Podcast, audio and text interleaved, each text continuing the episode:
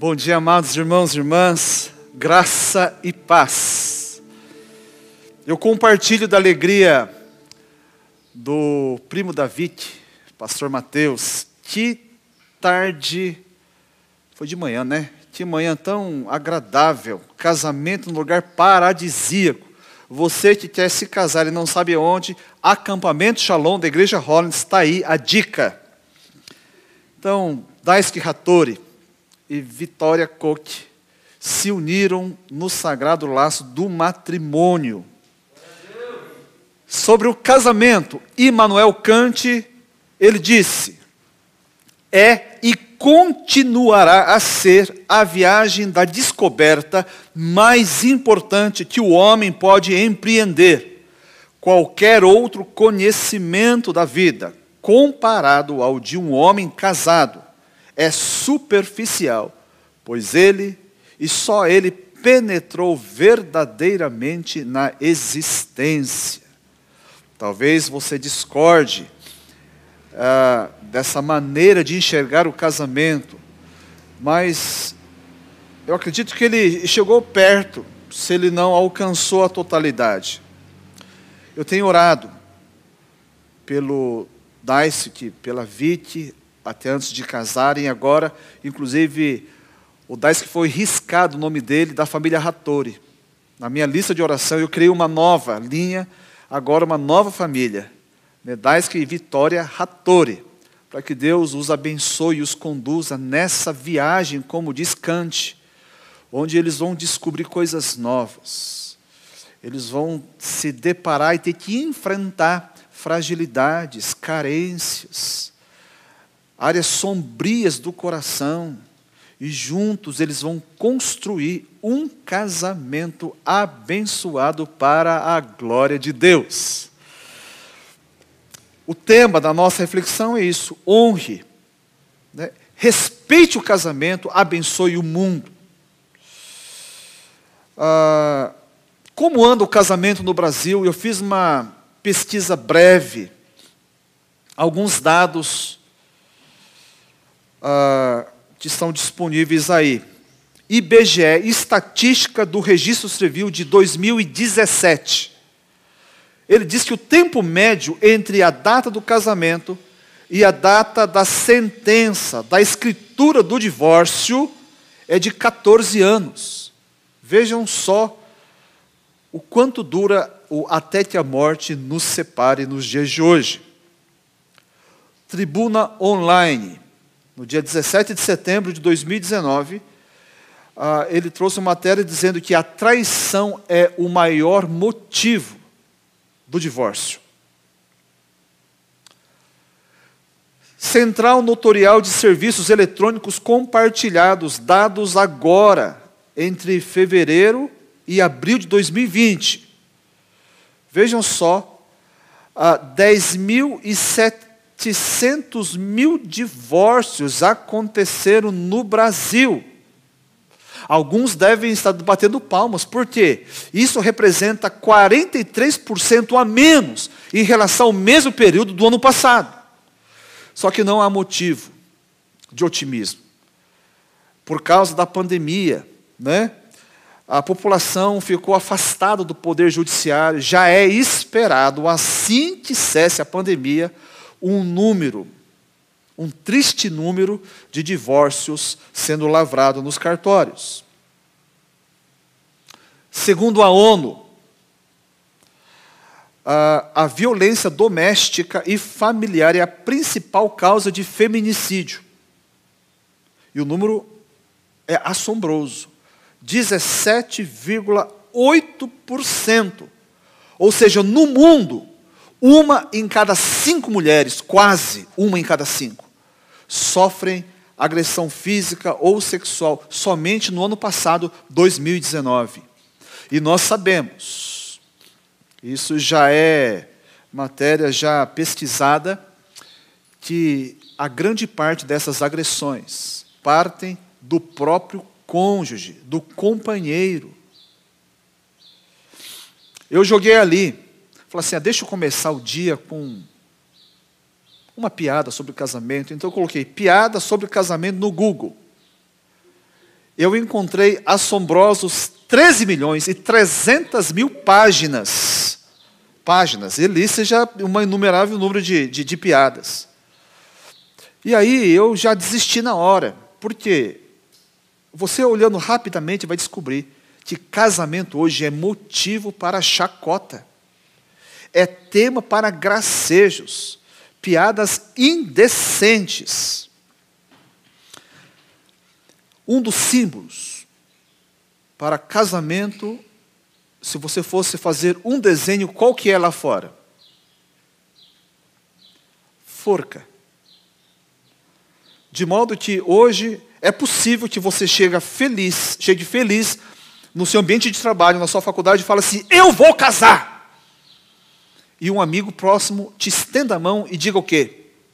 Meus pêsames. Assim anda a imagem do casamento. E os dados que eu coloquei, apenas alguns, mostra como é que a gente está. E a pergunta que eu faço é: nos nossos dias, o casamento está sendo honrado? Veja aí, Hebreus capítulo 13, verso 4. A palavra de Deus. O casamento deve ser honrado por todos, o leito conjugal conservado puro, pois Deus julgará os imorais e os adúlteros.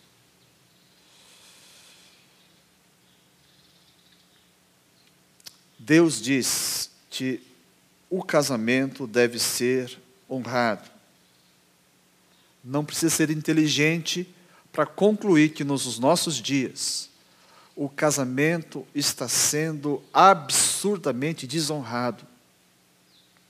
E, inclusive, no meio cristão evangélico. Você fala assim: como, pastor? Como está sendo? Aguarde, a gente vai apresentar aqui algumas coisas, você há de concluir. Ah, poucas vivências. Eu não sou tão radical quanto Kant, mas poucas vivências ah, na vida de uma pessoa o afeta tanto quanto o casamento é uma das principais escolhas na vida de um jovem ou de um adulto, é com quem eu vou me casar. Eu já vi pessoas que concluíram três graduações em áreas completamente distintas, porque não se encontravam profissionalmente e eles não foram ah, afetados negativamente. Até expandiu né, a compreensão dele de si mesmo, até ele encontrar uma profissão. Mas com casamento nós não temos essa opção. Veja lá, Rui Barbosa, ele afirmou uma frase que ficou conhecidíssima. E todos nós aprendemos na escola. Família é a célula máter de onde? Vocês não foram para a escola. Faltaram nessa aula. Família é a célula máter da sociedade. Tá certo? Essa é uma frase muito conhecida. Mater vem de mãe. É a mesma raiz da palavra matrimônio, que vem de matrimônio, né? casamento. Se a família é a célula máter da sociedade, o casal é a unidade máter da família o tipo de família que a sociedade tem vai determinar que sociedade, como ela será. A, a, sociedade será a medida, né, será medida pela qualidade das famílias que a compõem. Tá certo? É bem assim.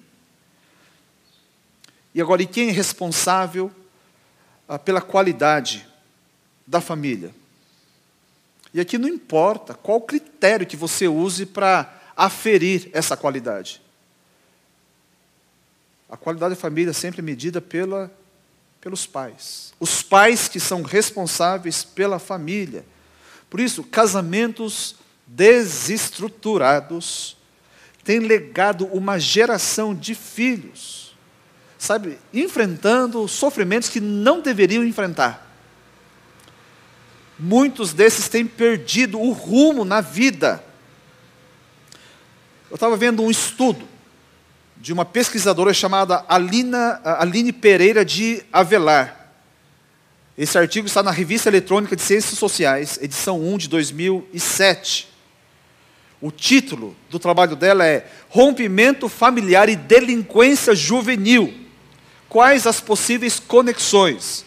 E já no fim do estudo, olha só o que ela diz. Os relatórios internacionais apontam a existência entre a, a existência de conexões entre rompimento familiar e delinquência, no, isso no caso de divórcio. Né? Divórcio, delinquência juvenil está relacionado. Agora, veja lá, por outro lado, ela conclui ali, o alto conflito em famílias intactas pode ser tão prejudicial à criança quanto o divórcio ou a separação. Os dois, as duas situações, trazem males, marcas, feridas no coração das crianças, e quanto menores, mais marcadas elas ficam. O casamento deve ser honrado entre todos, diz a palavra de Deus. Deve ser honrado por quê, irmãos? Todos. Quando a Bíblia diz todos, o que ela quer dizer? Todos. Muito bem. Então, os casados, nós casados, devemos honrar o nosso próprio casamento, sim ou não? Sim. Tá. Os solteiros também devem honrar os casamentos, sim ou não? Os casados devem honrar outros casamentos, sim ou não? Tá, então, esse versículo aqui não é apenas para casados, todos. Todos estão aqui incluídos. O casamento é sagrado. Por que é que nós devemos honrar o casamento? A primeira e principal resposta, porque é a vontade de Deus. Porque é o mandamento de Deus, é o imperativo bíblico. Ainda que eu não entenda nada, se Deus falou, pronto, é motivo para eu obedecer. Então eu devo honrar porque Deus fala em primeiro lugar. Agora também, porque pelos dados apresentados, segundo o pensamento do próprio Rui Barbosa, quem desonra o casamento, ele comete um tipo de, de suicídio coletivo. O ser humano, como parte da sociedade, quando ele desonra o casamento, ele está matando, a gente vê. É um suicídio processual, não é na hora. Mas a gente vai, vai piorando de geração em geração. A sociedade vai sendo estragada. Tem uma, uma a máxima do determinismo freudiano é o quê? Nós somos frutos do meio, né? Porque o meio é poderoso. Como falei, principalmente as crianças se cresce num ambiente familiar desestruturado, de violência, de falta de amor, ela vai ser totalmente afetada e isso vai moldar a sua vida. Então, a família, ela pode tanto é, moldar como, como deformar uma criança, uma vida importante. E é isso que Freud quer dizer de determinar né, a vida. E, e ele está certo. Freud não está errado. Na nossa observação, você vai descobrir isso. Agora, como a gente pode não ser refém de um estado como esse? Esse estado de coisas que está aí fora. Como alguém consegue sair e, e, e não ficar debaixo ah, dessa força opressora, deformadora? quando ela não escolhe, porque a criança que nasce num ambiente assim, ela não teve escolha. Ela é totalmente vítima da situação. Ela pode escapar, sair disso aí, desde que ela encontre uma força maior do que esse meio. Quando ela tem um encontro com a pessoa de Jesus Cristo. aí essa lei do determinismo de Freud, ela é quebrada. Malaquias, capítulo 4, 5 e 6, é o último verso do Antigo Testamento. Olha só o que a palavra de Deus diz. Vejam, eu enviarei a vocês o profeta Elias antes do grande dia do Senhor. Ele fará com que os corações dos pais se voltem para seus filhos e os corações dos filhos para seus pais. Do contrário, eu virei e castigarei a terra com maldição. Último texto da Bíblia. Depois do Antigo Testamento, depois dessa fala, desse registro, nós tivemos 400 anos de silêncio profético, sem revelação profética nenhuma, como se Deus tivesse silenciado. E então, depois de 400 anos, no primeiro livro do Novo Testamento, no primeiro capítulo, lá no Evangelho de Mateus, você vai ver a descrição da chegada desse que foi prometido, o cumprimento dessa profecia lá de Malaquias, para que a terra não fosse amaldiçoada. É aquele que podia romper com os grilhões que determinavam a vida. Jesus Cristo entrando nas famílias, entrando nos casamentos, ele poderia fazer algo novo, e é sobre isso que nós queremos falar. Então, Malaquias fala do rompimento entre gerações, que aquele que seria enviado iria converter o coração dos pais aos filhos. Olha lá o rompimento de gerações, né? Ah, Agora, antes mesmo, e aí eu quero que você preste atenção, de se converter o coração do filho aos pais e dos pais aos filhos, o coração do marido, eu creio que tem que ser convertido para a esposa e da esposa para o marido. Porque quando o casal está rompido, não há ambiente possível né, para essa restauração. Casamentos adoecidos têm ah, gerado filhos adoecidos. Não dá para casamento doente gerar filhos saudáveis. Por isso a gente vê a importância né, de se honrar o casamento. As estatísticas sociais só têm piorado. E pasmem, nós sabemos, segundo o IBGE, que ano a ano o número de cristãos evangélicos tem crescido no Brasil. Hoje somos 20% da população.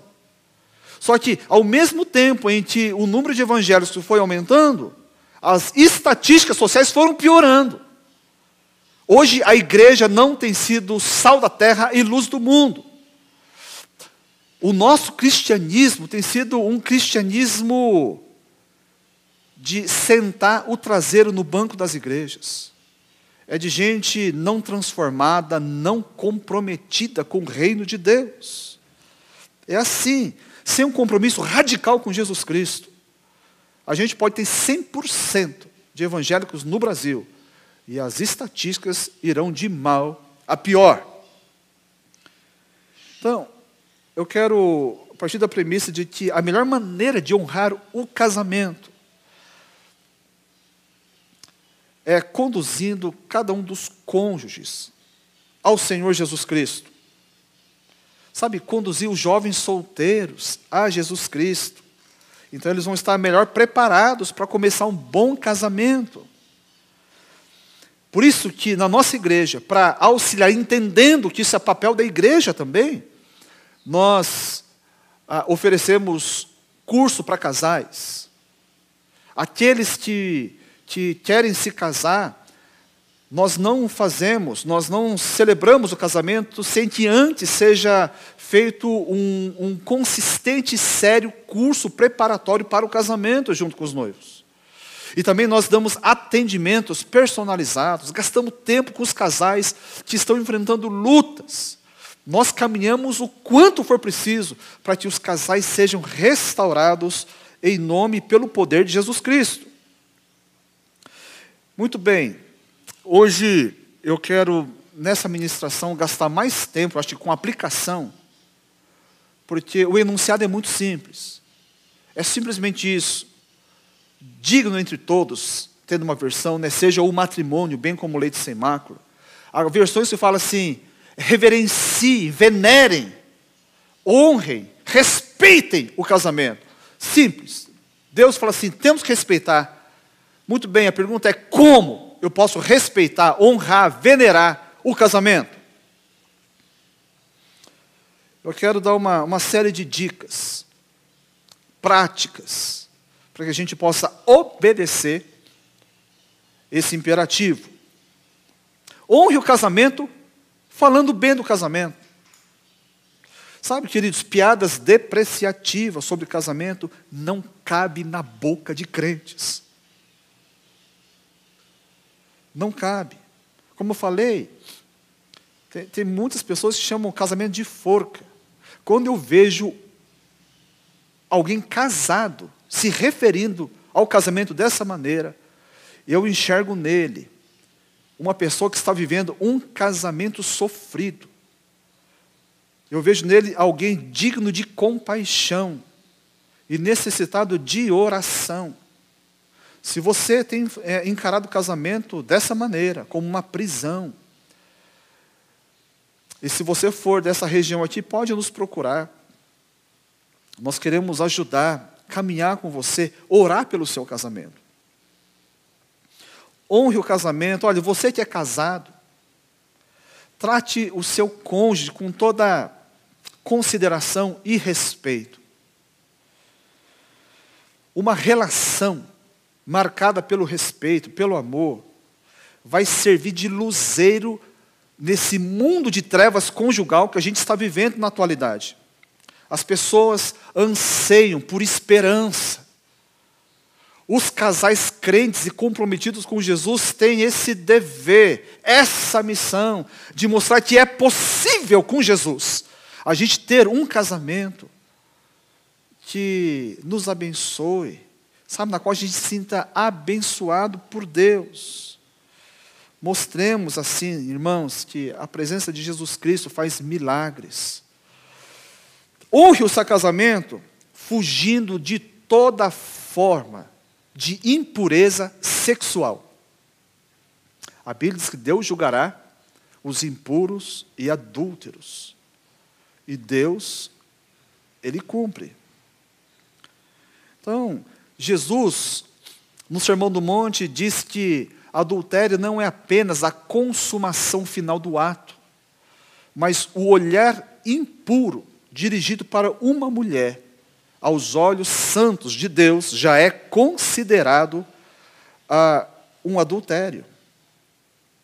Assim, em nome do Senhor Jesus. Entenda que não há espaço, nenhum tipo de espaço, para pornografia na vida de uma pessoa que pertence a Jesus Cristo. Você que é casado, que é casada, que tem procurado esquentar a relação com pornografia, você está cometendo loucura. Esse casamento, se for esquentado, será pelas chamas do inferno. Não há possibilidade de um casamento ser abençoado dessa maneira. Homens, eu quero me dirigir aos homens casados. Reserve o seu olhar. Torne-o exclusivo para a sua esposa e não para esse lixo que nós temos à distância de um clique na nossa vida. Eu digo homens no geral, porque você que é solteiro, discipline o seu olhar, o seu coração, para que quando você for para o casamento, isso não seja um laço na sua vida. Porque acredite, mais de 50% dos homens cristãos ainda sofrem, mesmo depois de casado, com a escravidão da pornografia. Honre o seu casamento. Sabe, dando um basta, sabe, para mexericos, fofocas, intromissões em casamento alheio. Isso desonra o casamento. Nós devemos ser defensores do casamento. Temos que ser bons promotores. Assim, o nós, quem tem mais experiência na vida de casado, deve ser um bom guia, um abençoador.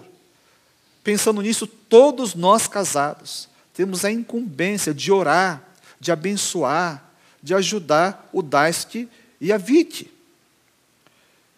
Instruir, sabe, os casais mais novos. Vamos apoiar. Quero falar com os filhos agora. Filhos, honre o casamento dos seus pais. E agora vocês ficaram contentes, falaram assim, pastor, eu sempre quis saber como posso honrar. Muito bem. Você que tem irmãos pequenos e é maior, que tal um dia cuidar falar assim, papai e mamãe, hoje é por minha conta, eu cuido dos meus irmãos. Vocês podem sair. Vai, vai namorar, vai fazer um lanche, vai comer um, um, alguma coisa gostosa aí. E, e, nem se preocupa, eu já guardei uma parte da minha mesa, está aqui, estou bancando aqui dezão, gaste tudo, não precisa nem dar troco. É um exemplo. Agora, vocês que já trabalham, o nosso irmão Guilherme Cadimura, já não é mais estagiário, irmãos, louvado seja Deus, ele foi efetivado. Agora lá, está com uma cifra gorda no Lerite. Próximo feriado, meu filho, né? seja um exemplo para os outros filhos aqui. Escuta, Tel. Você fala assim, papai e mamãe eu quero dar uma mini lua de mel. Esse feriado prolongado pode sair. Vai para o hotel fazenda, vai namorar. Pai, faz a minha mãe feliz. Amém, irmão? Amém. Aí, Manabo, o amém foi dado aqui. Use a criatividade, abençoe seus pais. Em vez de ficar só dando trabalho, trabalho, trabalho, reclamando, reclamando, reclamando, que tal honrar o casamento dos seus pais? Uma palavra para os pais, para os sogros honre o casamento dos seus filhos. Vocês criaram os seus filhos, instruíram sobre a vida, deram muitos conselhos. Mas no dia em que eles se casaram, fechou, fechou essa fase tão importante, essa, essa, essa fase tão importante de pais e filhos. Um no, uma nova fase surgiu. No dia que eles se casaram, acabou. Agora são casados. Glória a Deus por isso. Então, queridos, eu vou dar nome aos bois aqui, né, para abençoar. Geraldo e Mite, Coque, né, é Geraldo e, e Clara Rattori. Agora eles são casados. Vocês oraram por isso. Vocês abençoaram no dia de ontem. Agora eles vão construir uma nova família uma nova cultura familiar e diferente daquela de onde eles vieram. Então, deixe que eles sigam a maneira deles, assim como nós fizemos com o nosso próprio casamento. Ah, pastor, não posso dar conselho? Pode, quando eles pedirem. Né? Dê conselho para quando pedirem. Ah, mas aí vai demorar, então não dê. Não é simples assim. Pais, Honre o casamento dos seus filhos. Efésios 6,4 fala assim: Pais, não irriteis os vossos filhos. E tem gente que pensa que isso é só para filho pequeno.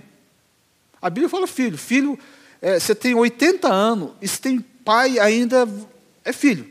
Né? Uma vez eu fiquei assustado, a esposa do meu pastor falou assim: é, Nossa, eu, eu tenho que ver lá, porque a minha mãe ficou doente. Eu, eu fiquei passado. Eu falei assim: Mas quantos anos a senhora tem? Né? A mulher tinha lá, acho quase 80 anos. A mãe dela estava ali, né? três dígitos já quase na, na, na, na, idade. Uma coisa assim, bruta. É filho ainda? É filho. Né? Eu não sei como alguém de 100 anos pode irritar alguém de 80. Mas, olha, uma das maneiras que mais irrita, mais atrapalha a vida de um filho pequeno, é quando os pais brigam. Quando os pais brigam. Mas eu estou falando agora para os pais que têm filhos casados. Filhos adultos podem ser irritados também pelos seus pais. E no caso dos casados, quando os pais se intrometem demais e atrapalham o casamento deles. Preste atenção, hein? Preste atenção quando os seus filhos começam a fazer objeções, quando começam a se mostrar incomodados e dando dicas. Fala assim: não, mãe, deixa. Né? Não, eu, eu gosto de fazer assim é, é que você já está passando do limite, está começando a irritar. Agora, veja bem, eu falo isso com todo carinho aqui, ninguém quer acusar. Ninguém aqui é parceiro do diabo para ficar acusando. A proposta aqui é que a gente possa juntos honrar o casamento. E os pais também não são obrigados né, a saber de tudo. Por isso, dê ouvidos, preste atenção. Eles têm reclamado muito de alguma coisa, né? Toda vez que você visita a casa deles, eles reclamam de coisas que você tem feito. Escute. E se ele tiver mesmo razão, peça perdão. Peça perdão. Honre o casamento. Sabe, quando a gente ele cede esse imperativo divino com seriedade, quando a gente aplica no nosso casamento, porque nós honramos o nosso casamento, nós estamos facilitando com que eles, por sua vez, quando casarem, também honrem o casamento. Porque se por um lado bons conselhos convence, diz o ditado o quê? Que o exemplo arrasta. O exemplo arrasta. Nós podemos honrar o casamento dos nossos filhos de antemão, antes mesmo deles casarem. Vamos plantar sementes de honra no casamento dos nossos filhos, quando nós honramos os nossos. Sogros e sogras, honrem o casamento dos seus genros e noras. Sabe que essa é uma das relações mais delicadas que existe. Genro e nora é um tipo de parente especial e único. Ah, no curso preparatório para noivos, existe um capítulo, é tão importante isso, que existe um capítulo inteiro. A gente fica toda uma ministração é, aprendendo como deve ser a relação é, de genros, de noras com seus sogros. Agora, eu estou convencido, eu estou ensaiando, preparar, talvez não um curso completo, mas talvez como de noivos, que leva mais de dois meses, mas um, um curso para sogros e sogras. Olha só que coisa bacana que ia ser. E um dos capítulos que eu tenho em mente é, terá o título Casa dos Filhos é Casa dos Filhos. Olha só que coisa fantástica. Casa dos Filhos é Casa dos Filhos. E principalmente é casa do genro e da nora. Sogros e sogras precisam aprender que tudo lá pode ser diferente. Ah, mas meu filho não cresceu assim, não tem problema. Você vai na casa do seu genro, acredite, o seu genro, ele pode ficar sem lavar o carro dele por duas semanas, dois meses, dois anos. Ele pode apodrecer e não tem problema, está certo. Não, pastor, mas não, interessa, a sua casa é assim. O seu genro pode. Amém, Maurício? Um dia vai ser. Deus dê mais juízo para Sara. Não faça isso. Mas é, gente, a gente tá. Parece que é brincadeira, mas é sério, né? Os móveis da casa, pode estar do jeito que quiser. Se ela quiser colocar a máquina de lavar na sala, ok. A mesa, né, de, de refeição no quarto, está ótimo, não tem problema. Geladeira, é, na garagem, que seja. Não tem problema. Minha querida irmã, presta atenção. Se, se, se, a sua nora quiser coar o café na meia do seu filho, está ótimo. Você não precisa beber, bebe água. Mas está tudo certo, está tudo perfeito. A casa é deles. Entenda isso.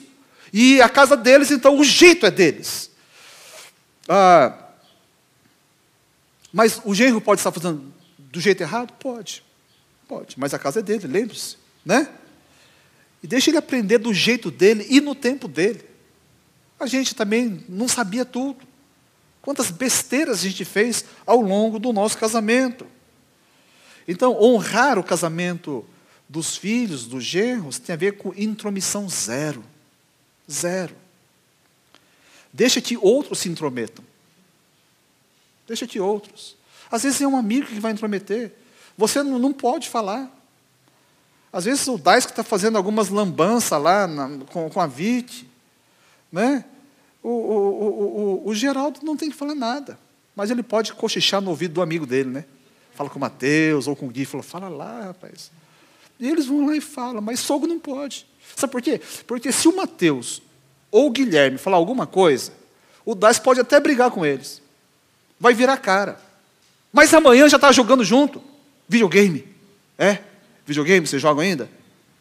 Aí, joga aí, ó. adulto, joga. Está tudo bem. Agora, se o sogro fala, o ano que vem ele está chateado com o sogro. É um negócio completo assim, que genros e sogro é uma relação dificílima. Presta atenção. Honre o casamento. Essa aqui é boa, hein, gente? Queime a cama dos seus filhos. Não é figurado, é literal. Pega álcool em gel, que todo mundo tem em casa hoje, acenda o fósforo e jogue. Uma vez eu participei de um casamento, é, filho de membros da igreja. Esse rapaz era de uma outra igreja. E a gente estava lá como convidado. E no meio da, da cerimônia, o pastor dele, que estava oficiando o casamento, ele descobriu que eu estava lá. E o maluco, a queima-roupa, falou assim: Pastor Joel está aqui, o senhor pode é, fazer, dar uma palavra para os noivos, no meio do casamento. E eu peguei, eu fui. Porque, pastor, se você oferece microfone, é igual bala para criança, você pega na hora, não é? Pode ter uma, pega. E aí, enquanto eu estava saindo do meu banco, até chegar lá na frente, eu falei, o que, eu vou falar agora, né? E eu cheguei lá e eu falei assim, muito bem. Eu olhei para os pais do noivo, para os pais da noiva, e eu falei assim, hoje, os senhores, quando voltarem para casa, pegue o colchão dos seus filhos, leve para o quintal e bota fogo. Eles deram risada. Igual vocês deram. Mas eu falei, é sério. Aí eles pararam de rir. Todo mundo ficou sem entender. Falou assim, esse pastor é maluco. Falou assim, o negócio é o seguinte. Vocês são bons pais, os filhos moram na mesma cidade. Não é maldição, mas eles vão brigar. E, e a primeira coisa que eles vão querer fazer é pegar a trouxinha deles lá e bater na casa do papai e falar assim: é, Eu vim em casa, com a intenção de ficar. A intenção de ficar. Falou assim: Olha, então você, pai e mãe, quando seu filho vier, são filho, então você receba. Dá um beijo nele, dá um beijo nele, receba, dá um café, conversa, escuta todo o desabafo, e depois fala assim: Filho, acabou? Acabou, ok. Papai vai orar. Ora pelo filho, fala agora, leva para o portão e fala: Tchau, filho. A sua cama já queimei, não tem mais cama nessa casa. Vai lá, o seu lugar é na sua casa, com a sua esposa. É meio radical, né, gente? Não precisa queimar a dor para o exército de salvação, eles precisam dessas coisas. Mas é isso, o que eu quero dizer é que falar não para os filhos, muitas vezes é a melhor maneira de você honrar o casamento deles é uma fase de adaptação, de conhecimento, de crescimento relacional. Então, é isso. Filho, você pode vir aqui em casa e ficar alguns dias, semanas não, né? Porque aqui não é hotel. Você pode ficar alguns dias se vier com a sua esposa. Né? Sozinho, o máximo é um cafezinho e tchau, tchau. Honre o casamento finalmente, orando pelos casais. Eu tenho orado. Essa madrugada, a primeira coisa que eu fiz foi orar nominalmente por cada casal dessa igreja, seja o cônjuge, membro daqui ou não. Eu tenho orado pelos, pelos casamentos. Aqueles cônjuges que ainda não, não conhecem a Jesus Cristo, eu tenho orado para que Deus faça gerar a fé salvadora em seus corações, para que Jesus entre nesses casamentos, o Espírito Santo faça uma obra, traga fatos novos para a glória de Deus. Ore pelo seu casamento, ore pelos casamentos aqui da igreja, dos seus amigos, ore pelo casamento dos seus pais. Sejam intercessores ativos. Se tem um alvo fixo, que Satanás nunca tira da sua lista dos top five que ele tem no inferno é destruir os casamentos. Porque ele destrói o casamento, ele destrói a igreja, destrói a sociedade. Que Deus tenha misericórdia de nós e que o Espírito Santo nos ajude a honrar o casamento. Curva sua cabeça, eu quero orar pelo seu casamento e eu quero convidar quem está com o cônjuge por perto, senta do lado e, e pega na mão. Essa é a mão mais importante que você tem na face da terra. Se você está aí na sala da sua casa assistindo, seu marido está longe, é, grite. Amor, vem cá! Né? Ele não prestou atenção, não tem problema, grita amor que ele vem. Não fala assim, o pastor vai orar que ele não vem. Fala amor. E, e pega na mão dele. Segura firme aí, nós precisamos. A gente às vezes fala com um tom um pouco de brincadeira, mas a gente sabe como é tenso essa área. O sofrimento é brutal muitas vezes. E por isso mesmo nós vamos orar. Jesus Cristo pode nos ajudar para que a gente não não suporte o casamento. O casamento não seja algo que eu tenho que encarar porque Deus manda, aliás, Deus diz: "Eu odeio o divórcio". O propósito de Deus não é que a gente é, sofra em vida, ou como alguns dizem, purgar os nossos pecados dentro do casamento. O casamento pode ser algo muito abençoador. O casamento com Deus presente pode gerar brilho nos olhos, alegria no coração. Em nome de Jesus, coloque-se diante de Deus agora. Meu amor, você pode vir aqui ou não? Quero pegar na sua mão também.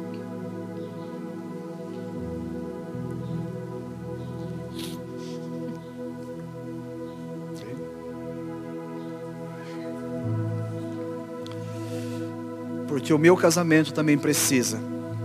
O meu casamento também precisa. Eu quero Deus no meu casamento. Pai Santo, Deus bendito. Nessa manhã, diante dessa palavra tão, tão curta, tão simples, honre o casamento. Eu quero honrar o meu casamento junto da minha esposa, assim como cada um desses que estão com os dedos entrelaçados Alguns estão, ó Deus, com, com um certo desconforto, porque há muito já não segura na mão do cônjuge. Alguns estão com as mãos ligadas, mas com os corações afastados. Não tem problema, Senhor. É por isso mesmo que nós estamos diante de Ti, reconhecendo que muitas vezes todos os nossos recursos emocionais, psicológicos, até mesmo espirituais, parece ser insuficiente para que o nosso coração, o nosso casamento dê certo. Por isso nós clamamos a Ti. Vem, Senhor, vem fazer parte do nosso casamento. Entra na nossa casa, entra na nossa vida, como diz a música. Ó oh Deus, faz uma nova história e inaugura um novo tempo para que os casamentos dessa igreja, o casamento daqueles que nem são daqui, mas estão orando nesse momento conosco, possa experimentar algo novo. E então, Jesus Cristo seja glorificado através dos nossos casamentos. Deus, em nome de Jesus. Aqueles que estão com o coração sangrando, chorando, a esperança já se foi Deus, reaviva a esperança. Reaviva a esperança. Nós temos o Deus de toda esperança.